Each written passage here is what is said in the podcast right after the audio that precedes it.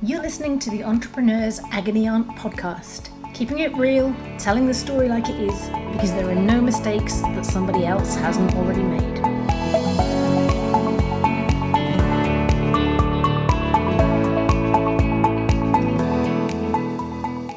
Hello, I'm Vicky Brock, and you're listening to the Entrepreneur Agony Aunt podcast. My guest this week is Anne Ravanona, CEO and founder of Global Invest Her, a global community and platform that helps women entrepreneurs get investment ready.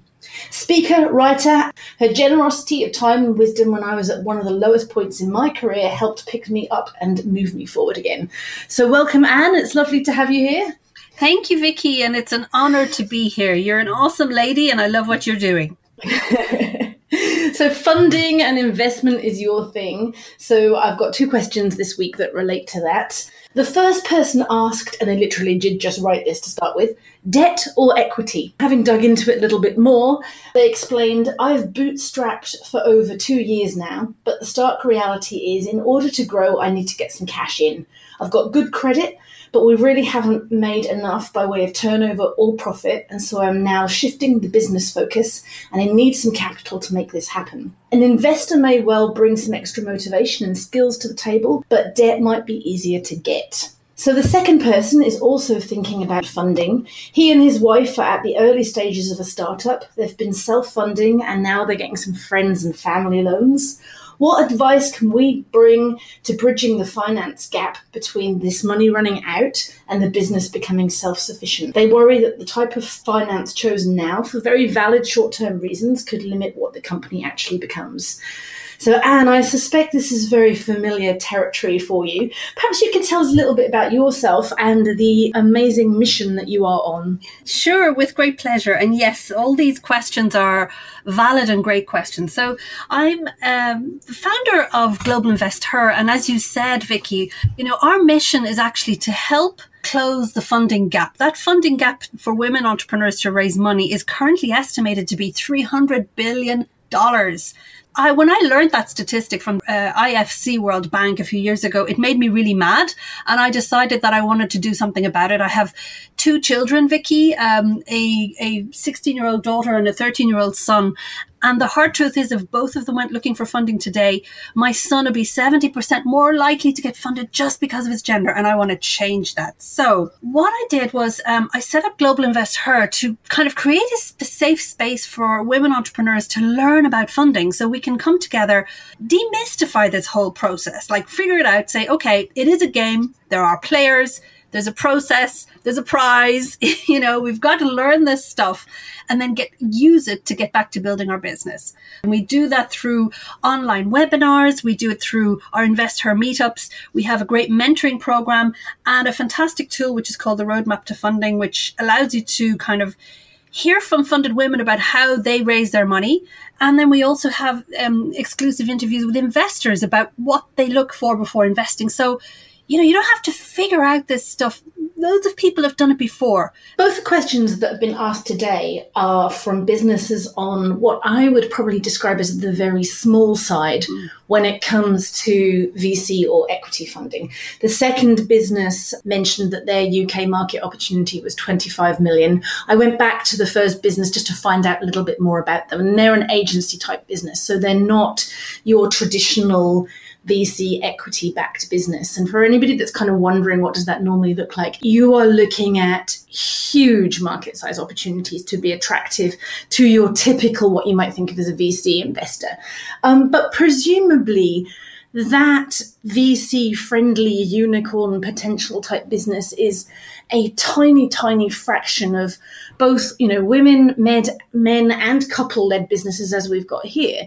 What options are out there for all of the other kind of plant businesses on the planet that don't fit the VC model, um, but are still looking to grow their businesses. And where do you start? So if you're not in a, a big market that's worth over 100 million to several billion, then there are other options open to you. So for your first question, so that person was asking about debt or equity. And I would say to you, look at both. There's a few different things in that, in the menu of sources of funding that you can look at. So if we look under the, the debt angle for a second, a uh, reader says, you know, they've bootstrapped for two years and they have good credit. So I would say, if you've got good credit, they say they don't have super high turnover, but if you've got good credit, you could be eligible for a bank loan. And I would say, first of all, don't be thinking debt or equity. In fact, when you're thinking about funding your business, you should be thinking of both. Okay. So don't kind of close yourself off to other options. So if you're thinking of debt, yes, bank could be a great option to keep you going for a while for, for cash flow. If you have good credit, that's great. And if you have a couple of big clients and you have a good credit score, why wouldn't you avail of it? It's a tool to help you keep going um, until you get those revenues up. So I would definitely be looking at the banks. Be careful to negotiate your terms. You know, the bad news is, ladies, unfortunately, a lot of banks do give us highest interest rate, higher interest rates. They don't say it, but they do. So just be really smart when you're negotiating the terms. Do your homework and pitch a couple of banks against each other. So I would check out bank loans. I'd say the other thing in the early stages, a lot of uh, businesses some of them started off on credit card debt. Now, I'm not suggesting you do that long term, but if you need to use your credit card for a short term, yeah, do it. So I've done that with this business. Um, I've actually taken out two credit cards. I've got balance transfer six months or 18 months interest free. And it's basically just letting me run ahead of my invoices coming in. So, you know, it's, it's not completely risky. I've, I've got invoices out there, but it's allowed me to get VAT registered, get my company registered up, start getting all my expenses into my company banking and know that I can actually keep the cash flow going just for a couple of months. Um, you know, I wouldn't recommend that as a long term thing, but as a little cash flow opening up trick credit cards and also VAT registration uh, in the UK anyway, which is sales tax. Even if you're not at the level where you have to pay sales tax, if you are actually incurring cost and you register for VAT straight away, you can claim back the VAT on everything you spend, and that becomes quarterly cash flow. Yeah. That has saved me so many times. Yes, and and we have that in France as well, and that's a really good tip. You know, use it as a buffer. Use it just to keep you going until you have the money coming in from those invoices. Talking about that, another thing that people forget about is invoice financing. So that's where you may have some good invoices from maybe well-known companies or you know good asset size SMEs and a sizable invoice where your bank or an another institution will actually give you the money up front. So it's a firm invoice. You have, a, you've done the work and it's sure that you're going to get the money, but the payment terms could be 30 to 60 days or 90 days, depending, because some of those big multinationals take a bloody long time to pay us. Either your bank or an invoice uh, financing institution can give you the money up front for your cash flow, but they take a chunk, they take a big chunk. Sometimes they take 25% of the amount. So it, it has its cost and it's a, a, tool. Again, it's something to think about if you're stuck in the short term, but you have invoices out there. Why not use it? You know, it's only a buffer. So those would be some of the things on the debt side that I would uh, recommend, Vicky. On the equity side, Okay, people always think VC, but before you think of VC, venture capital, those guys come in, they're professional investors and they come in with the big checks when they want to get big returns. So at a smaller stage, we're not talking about that. And you've got to get clear because, you know, I think a lot of first time founders, they think they hear all these buzzwords and say, oh, yeah, I'm going to get VC money, but they don't really know what it means. VCs come in with checks of like, a minimum of 500,000 to several million.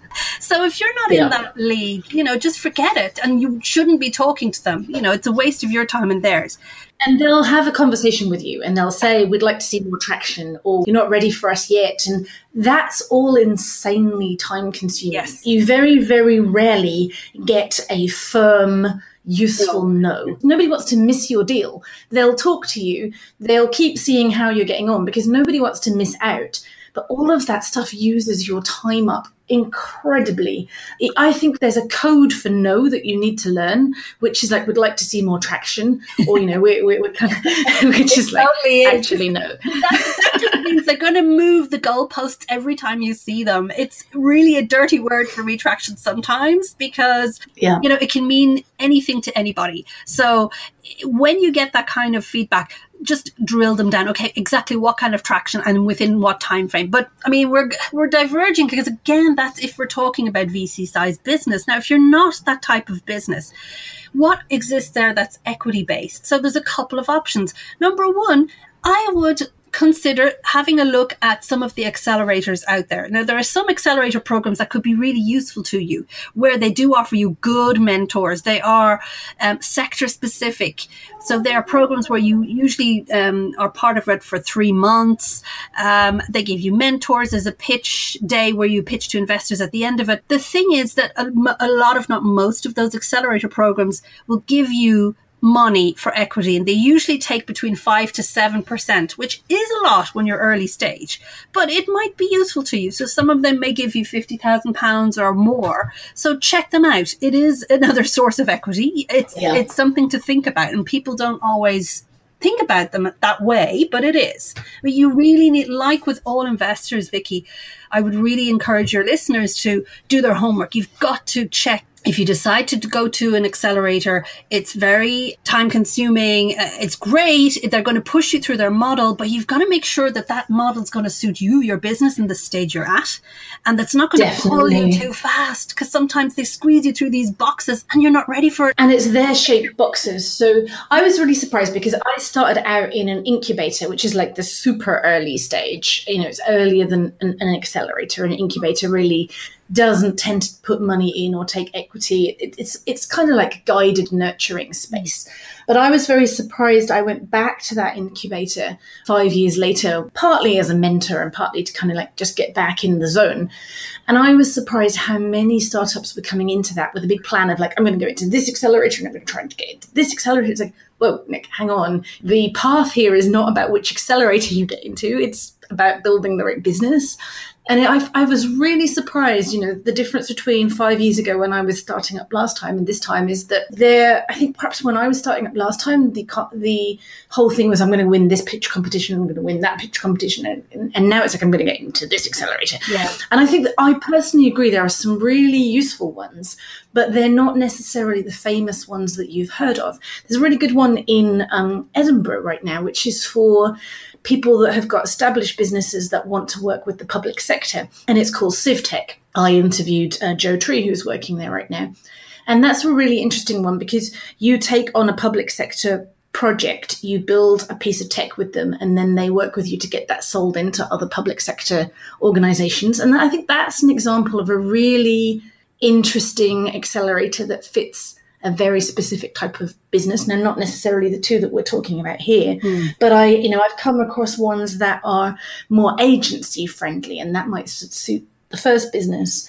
But I, I do think you really, really do need to do your homework because an accelerator is a full on echo chamber. Like it's real deep immersion but it can be useful if you're being immersed into the right environment for where your business needs to go. And definitely the benefits of that are you're starting to reach the right mentors, the right clients, possible investors, and also possible collaborators. I've seen some wonderful examples where two businesses within an accelerator have gotten together and created something much bigger and much more successful and de risked compared to what they would have done on their own.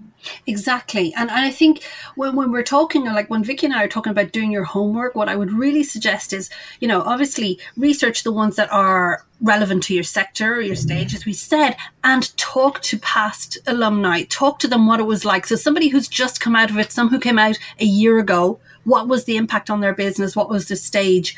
Um, talk to some of the mentors. You've got to have a feel because some accelerator programs, they say we've got super brilliant mentors, but they're not really good. So you, you really do need to do your homework. So yeah. accelerator is is a source of equity funding that you can look into. Another one is equity crowdfunding. Now, a lot of us know crowdfunding for a reward base where you have a product or a service and you, you know, sell future versions of that product or service upfront and it, you use that money to make the, the product. And that's really useful. Um, investors love crowdfunding campaigns because they actually prove there's a market demand and they're very good as a marketing communication tool as well. Yeah, I would definitely agree with that. Crowdfunding, if you've got a product, especially creative product, you're trying to make a film or you're trying to build something, yeah. crowdfunding, reward based crowdfunding is a fantastic way to go because you build your customer base at the same time as you build your product, which is just phenomenal. Fantastic. And with both reward based and equity based. So you can actually do a crowdfunding campaign where you give a percentage of equity. And the best one in the UK by far, and the, the founders of equity crowdfunding is Crowdcube. Now they set it up about six years ago and they've, they have now um, several hundred businesses that have raised big chunks of money. I know one one very successful entrepreneur in the UK. She's an Irish entrepreneur based in the UK. Her company is called Sugru, and she raised two different equity crowdfunding campaigns, one of 2 million and one of 3 million. So you can raise significant money on equity crowdfunding. Now, what you need to know about equity crowdfunding and, and any crowdfunding campaign, but we're talking about equity here, you need to prepare that campaign at least three months in advance. It is not something that you do on the side at the weekends. You need to be prepping it for at least three months before, and you need to have raised at least 30 to 50% of the money, i.e., people have said they're going to give you the money before the campaign goes live and those are really important tips. A lot of people don't know that, and we have a series of um, of bundles of content coming out soon um, to help your listeners uh, to learn all about how to do really successful crowdfunding campaigns, what to do before, during, after a crowdfunding campaign. And equity crowdfunding is a really good tool, so do check it out. So Crowdcube is one; they have mm. competitors, but I just know that they're the best. Yeah, you make a really good point though about the planning, and I think when your back is against a wall, your choices of how to raise money or how to fund your business when your back is against the wall and you've run out of time is insanely limited. I mean, I, I've been in that position, and really and truly, there was only about two or three options open to me. It's the one time that I took a bank loan, which was 20, I think I can't remember, it was 20 or 30K. Mm. Um, and I actually already, you know, I'd won a grant, there was funding coming in. Uh, I was in a really strong position. And we used that bank loan to bridge a cash flow crisis. Other times I did kind of like clever micromanagement of payments in and payments out and hmm. paying something a day or two late, pushing for something else to be paid early. And so I feel for the person who's saying we've done a bit of friends and family and how do we now bridge that gap? Because it depends how close the gap is. If there is just no cash in the business and you are needing to still function on investment in any way is almost the worst place that you can divert your attention, in my view. If you're in that really, really difficult position, you have got to think about is there anything at all I can sell? Is there anything I can get paid for? Is there anything, any kind of deal I can do with a customer that gets money in now and lets me build it? Or is there any kind of deal I can do with friends and family or friendly angel, somebody who knows me that will get money in now. And that could be, I mean, I, you probably know this, Anna, I actually like convertible loans. Mm. Convertible loans are money now to make a crisis go away that converts into equity later on down the line, maybe when you're planning your angel round. But I do think that planning is important investment is truly a full time job. It consumes all of your waking and all of your sleeping thoughts, and your business pretty much stops when you're doing it. Yeah. So you kind of do have to plan ahead. And if you're in a desperate situation where you can't plan ahead, then forget about pitch decks and one pages and all of this kind of stuff and just focus on getting some money in somehow on the on the most likely place to deliver it. Even if that does compromise your future choices in my view although if you structure it right and you think about it a little bit it shouldn't. Thinking about that that's a really good point vicky. And i think one of the po- points that your your reader said is like they're worried okay if i have my back against the wall or if I choose a, sor- a, source of finance now, how will that kind of impact my options later on? That's a fair point. I think it, at the same time, investors want to see a resilient entrepreneur, an entrepreneur that can face challenges head on and find solutions. So if you have cash flow situation, do I totally agree with you. Double down on clients, double down on selling, and just focus on getting in what money you can, and then you can figure out how you can re- pitch that and show that to people afterwards. So I do think it's like the main focus is to try and keep the business alive. I do think that the other things to look at, if you have more time, and if if you are good at pitching, do not underestimate pitch competitions. There are quite a lot of pitch competitions oh, yeah. that give you money. We ran, you. we won 50k in our first 12 months. We won 50k free money from competitions. Everybody in my company had to pitch. My 21 year old intern was out pitching. You know, we all did it. Exactly. And I think it's an underestimated source of funding. I know there's one a woman entrepreneur in Haiti and her name is Christine Souffrant. She's phenomenal. She raised $200,000 just by winning pitch competitions. That's incredible. Mm-hmm. And like, yeah. you know, I'll be getting her, she's going to be doing a, a podcast with me in a few months just to say, how did you do that, Christine? How did you become a pitch machine? Tell us, you know? But it's like, you can do it. If you're good at pitching, if you're good at doing this stuff, seek out the pitch competitions where there are cash prizes and that give you good visibility. So that's one way. And the other free money, which is kind of half free money, of course, is grants. Oh, grants yes. You know that grants yeah, grants are brilliant, but they take a long time to fill in the paperwork, don't they, Vicky? I mean, you've been through that a few rounds. They do. I mean, you money though, didn't you, from grants? It was great. Oh, loads. I mean, like, I mean, maybe a million and a half. I mean, not obviously at my first attempt, but my first attempt, we got in our first year, we got 100k R&D grant. Now, we were in the position of doing tech. So we were doing tech, we were doing innovation. There was every chance of patents and all that kind of out of the end of the work we did. So that does definitely make you more attractive as grants. But even if you're not in that space, there's often salary support.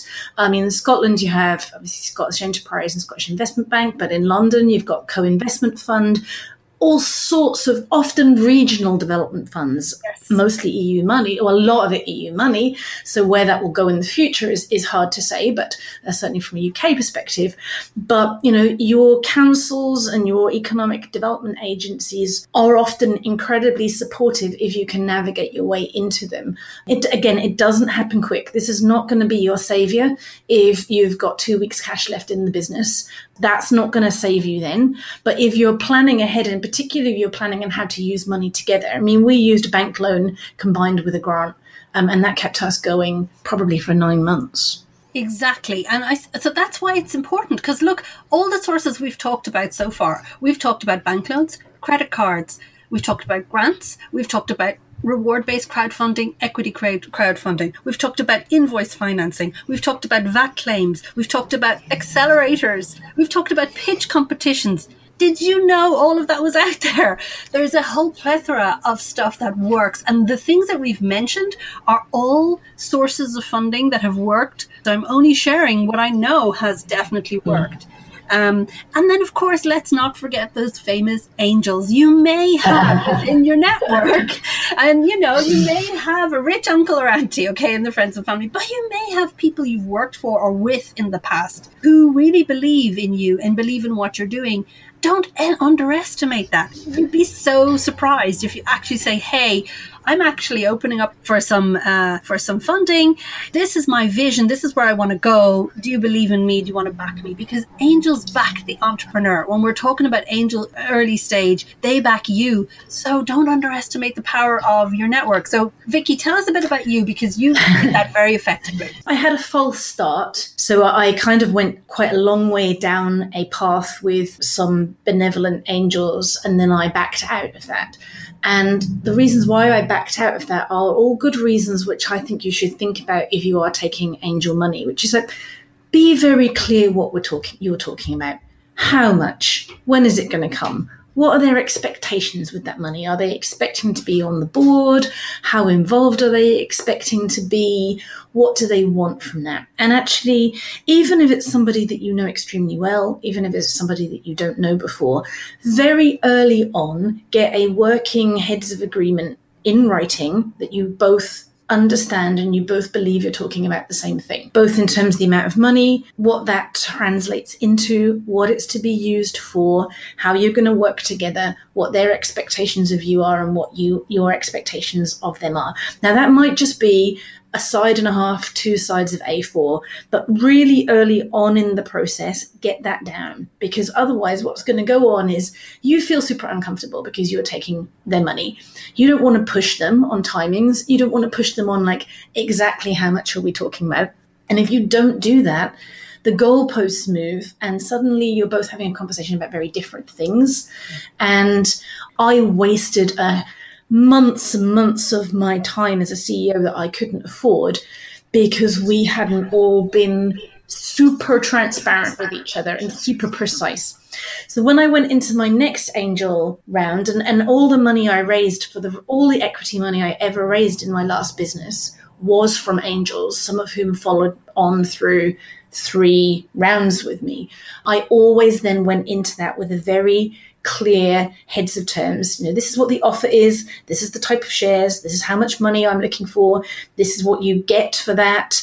Uh, this is what you know there is no board seat available. Just really clear. And that made it so much easier for both sides.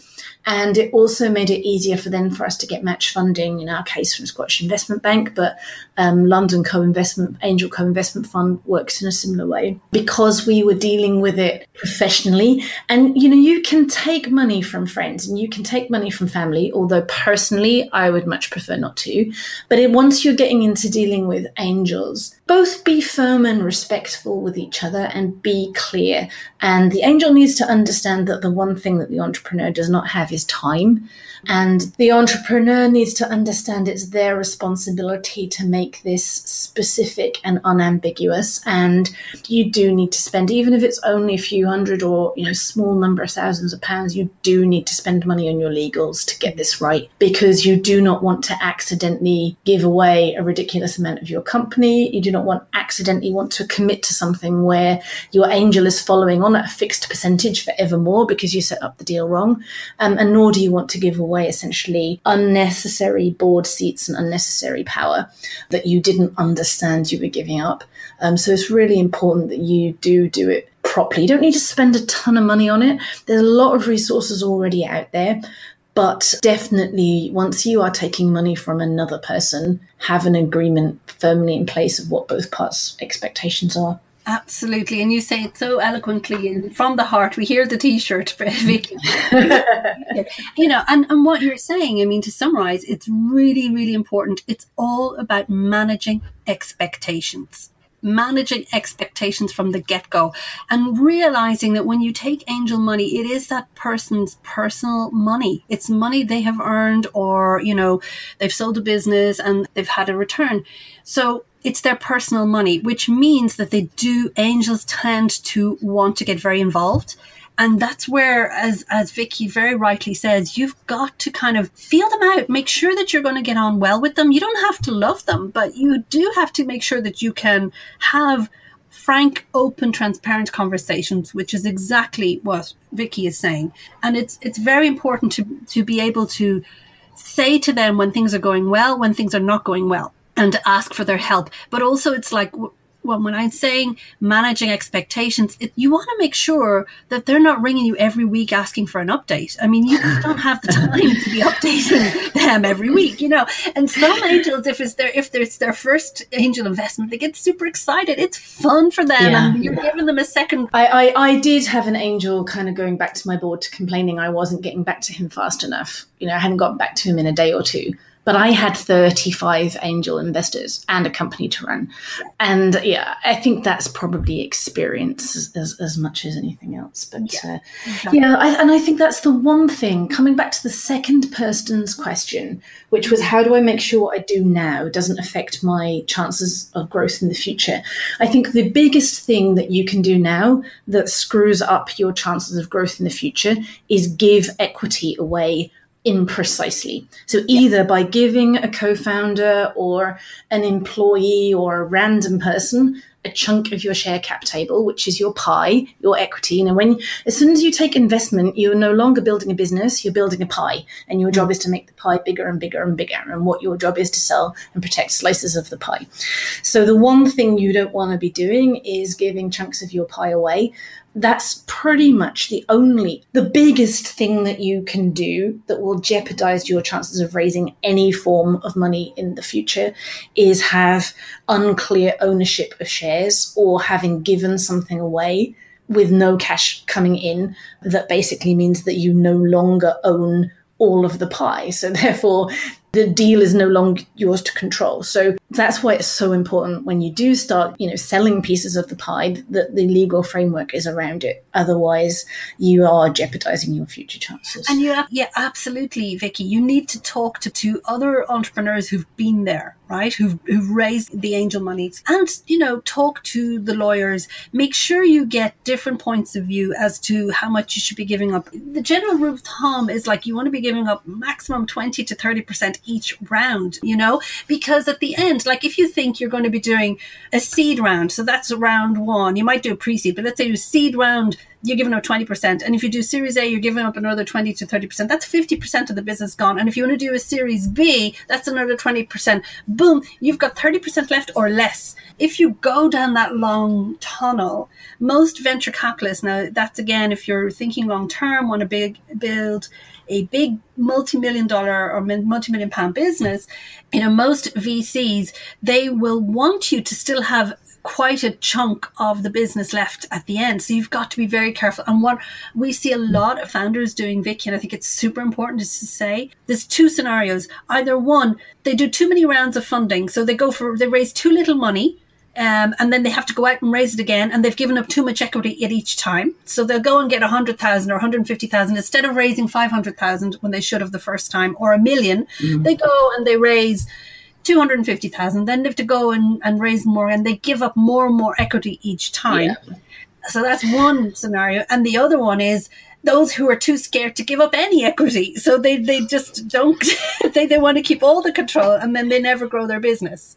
so, Anne, I actually have another episode that I'm hoping to record with you yeah, um, where we tackle that exact question. So we're out of time on this one. Uh, you've been listening to Vicky Brock and Anne Ravanona, this week's Entrepreneur Agony Aunts, and you can submit your question at vickybrock.com slash podcast.